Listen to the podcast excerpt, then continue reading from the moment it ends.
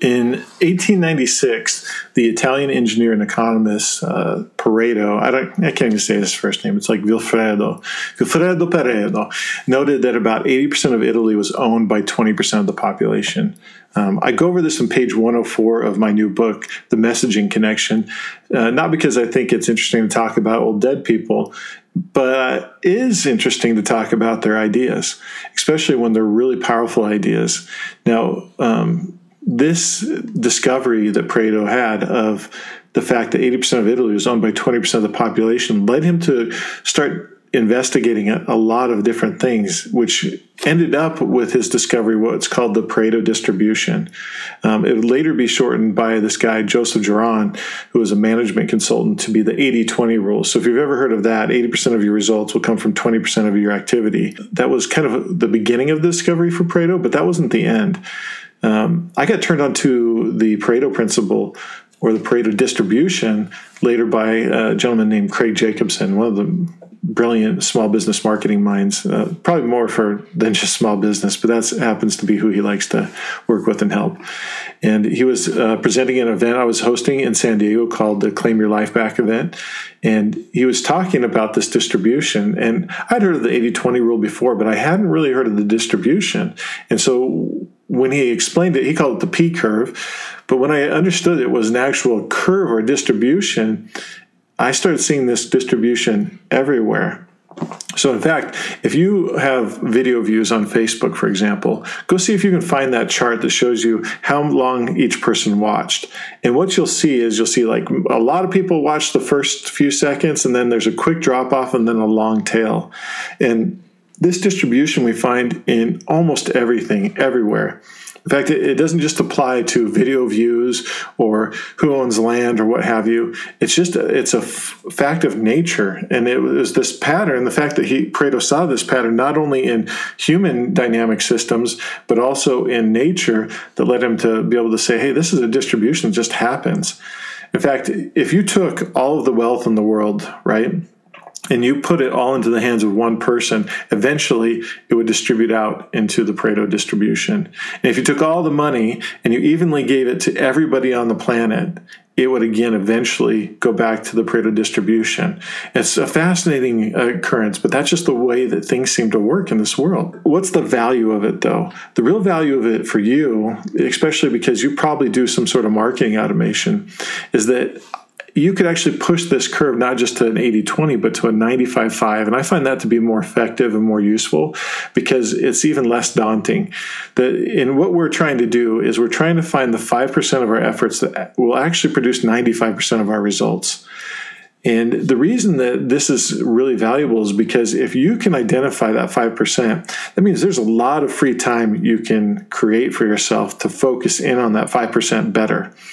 So most people I meet, especially small business owners, are usually swamped. They're super busy.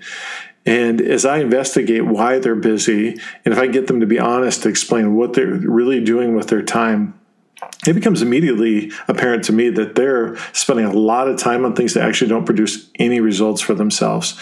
And that's not true just for them, it's true for me too. We all spend a lot of time on things that don't produce results. And you can normally find a correlation between how much time you spend on things that don't produce results and your income. So it kind of would be a good idea then for us to be able to focus our energy and attention to be more on that 5% and less on the 95%. And the big question then becomes how do we do this?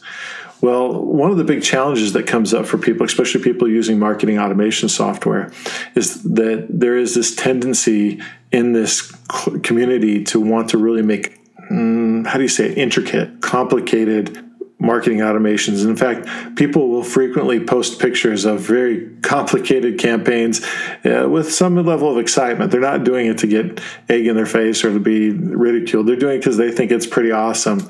And, you know, in some respects, it is really cool.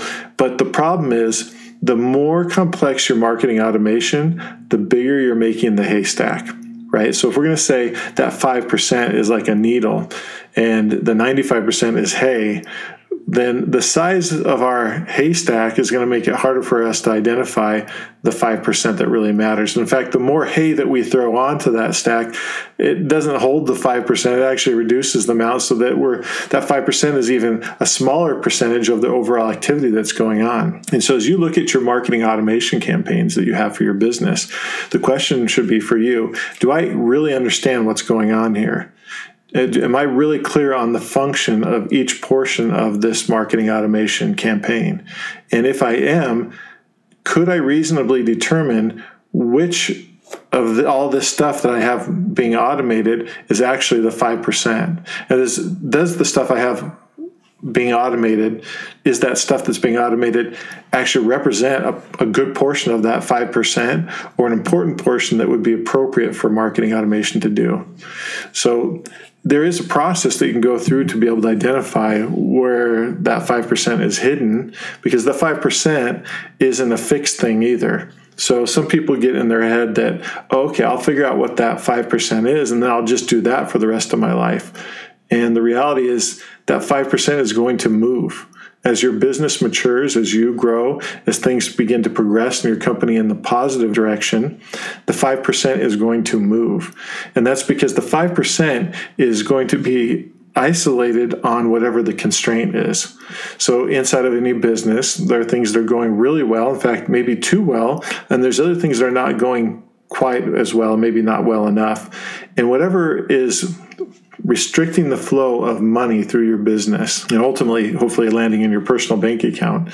But whatever is restricting the flow of that money is called a constraint and it's stopping the progress of money in your business. Now constraints take on very many different forms. They could be in the form of waste. It could just be that we're getting opportunities and we're not converting them into money. It could be that we're spending money foolishly on things that aren't actually producing results. So there's a lot of different places that that could happen. It could be that our messaging is just wrong. And so our messaging is scaring away the right people and attracting the wrong people. And so we don't like the customers we have because they're creating a bunch of problems and headaches and not really getting results. Or maybe our systems or processes are bad. So there's all these different places where that 5% could be hidden and that 5% will shift. And so you need to have a process for going through and looking at your business and be able to identify what is the constraint. And then that will tell you where the 5% that's going to produce 95% of your results is trapped. So, the long and short of how you go about this process is first you've got to map out what is the flow of money in your business. And it's important to keep track of money, but you also need to keep in mind also relationship because you don't want to create a purely transactional business because they're the worst kind of businesses to have. A purely transactional business is very susceptible to changes in trends and demographics.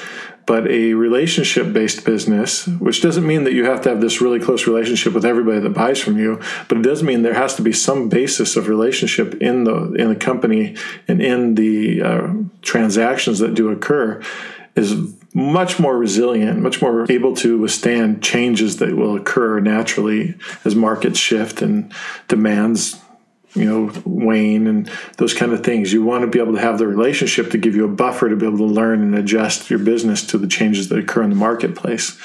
And so you got to map out that process of how does money flow? And the reason we use money is because it's very fixed and it's pretty rigid. And so it gives us a clear picture of what the path is that we should be paying the most attention to. But money also is a representation of value. And so where money flows is where value is being exchanged. So you want to look and see from the point of getting someone's attention to getting them to identify themselves to getting them to purchase for the first time to where you deliver on the promises you make in marketing and sales to the point where you've collected the money if that happens before or after your delivery that's you know put it on either side. And then you know any of your fixed kind of cost things in there. And you to get this map of how does my business operate? How does my business function? What are the essential parts? And that word essential is really critical because if you don't know what the essential parts are then you're going to waste your time on the 95% that doesn't produce very much result and so you really got to get clear on what is what are the essential parts of this business what makes this business valuable to the marketplace and and if you feel tempted to say, well, all of it, don't. get really specific, analyze, critically question those things that you have assumed are the key ingredients and make sure they really are. They may be. They very well may be, but make sure that they actually are the key ingredients. So you want to look at and see what are those key processes, what's that key path in my business where most of my revenue is happening, where most of my opportunity is being created. Now, you're going to look at that path, and now you're going to start looking at the numbers of that path. So you're looking for the numbers that you can. We want to get it to dollars as quickly as we can because, again, that number is a lot harder to move around and it's more meaningful because at the end of the day, profit is what you're you're working towards. You're working towards creating a good profit for you and those you care about. So we have to have money be a, a, key measuring stick in this as quickly as possible. But some other measuring sticks we might consider are raw numbers. So on the front side, before money has changed hands, it's better to go with raw numbers because those things again can't be massaged or changed. If you go like with a average customer value to try and apply that on the prospect side, you could get yourself into a lot of trouble. So just go with numbers when you don't have dollars numbers to actually work with. And once you have dollar numbers, go with that. Another thing to take into consideration consideration when you're trying to identify a constraint in this business process is you want to look at time because time can be a major factor in profit. So if I put in a dollar and it takes me two years to get back three dollars versus someone else's process where they put in a dollar and it takes them five minutes to get back three dollars, that's a significant difference in terms of the investment. Because I can then take one of those three dollars, put them in, and then get nine five minutes later, and then boom. And by the time I got to two years, I could be a billionaire. But for the guy that can only get three dollars back in after a year, he's got to work, you know, for a long, a lot longer time to be able to move his capital through and, and multiply it, or in other words, create profit. So you want to make sure that you're taking into consideration not only money, not only raw numbers, but time as well. And you want to look at your system, this that you this process that is the essential process that you've identified, and you want to really look and see, okay, how well are we moving people from one step to the next?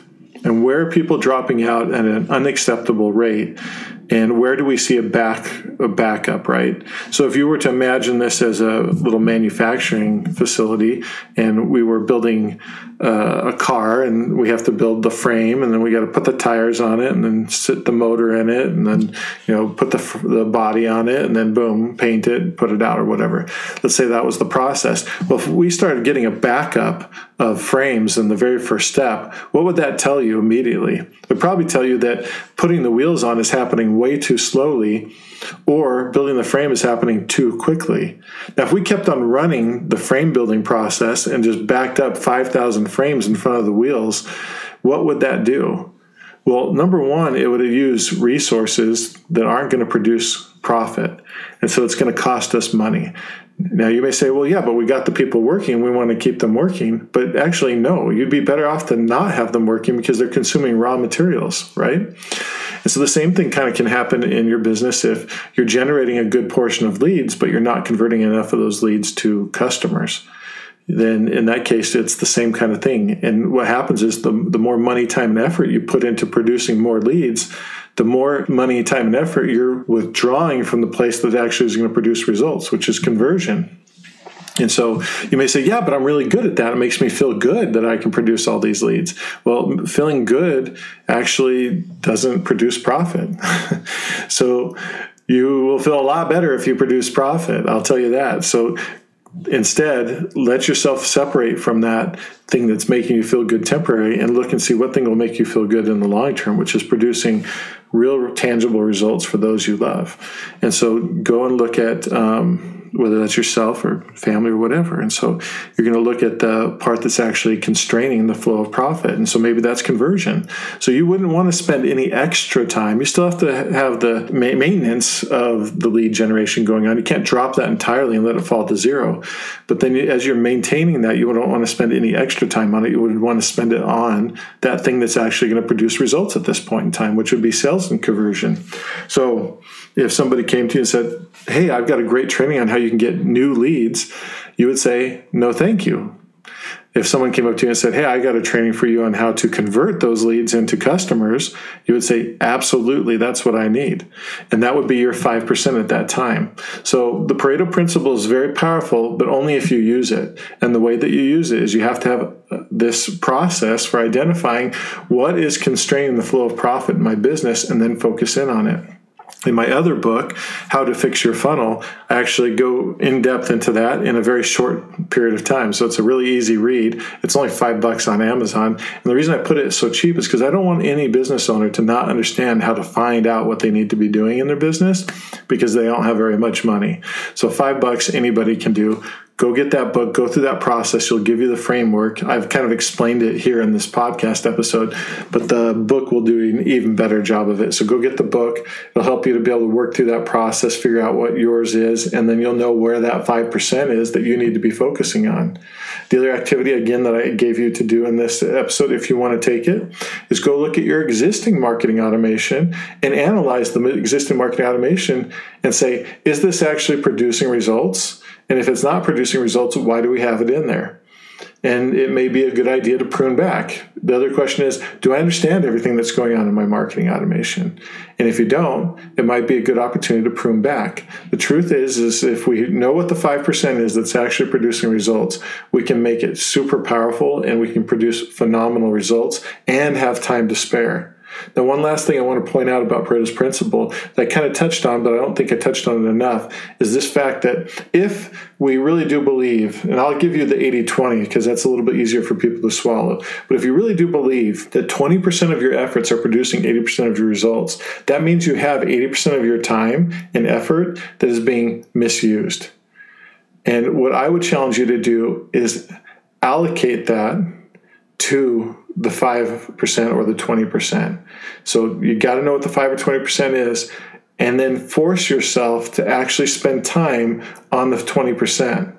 Now, there's usually a reason that we only allocate 20 or 5% of our time to that thing that actually produces results, and it usually has to do with some misconception we have about the 80% or the 95%.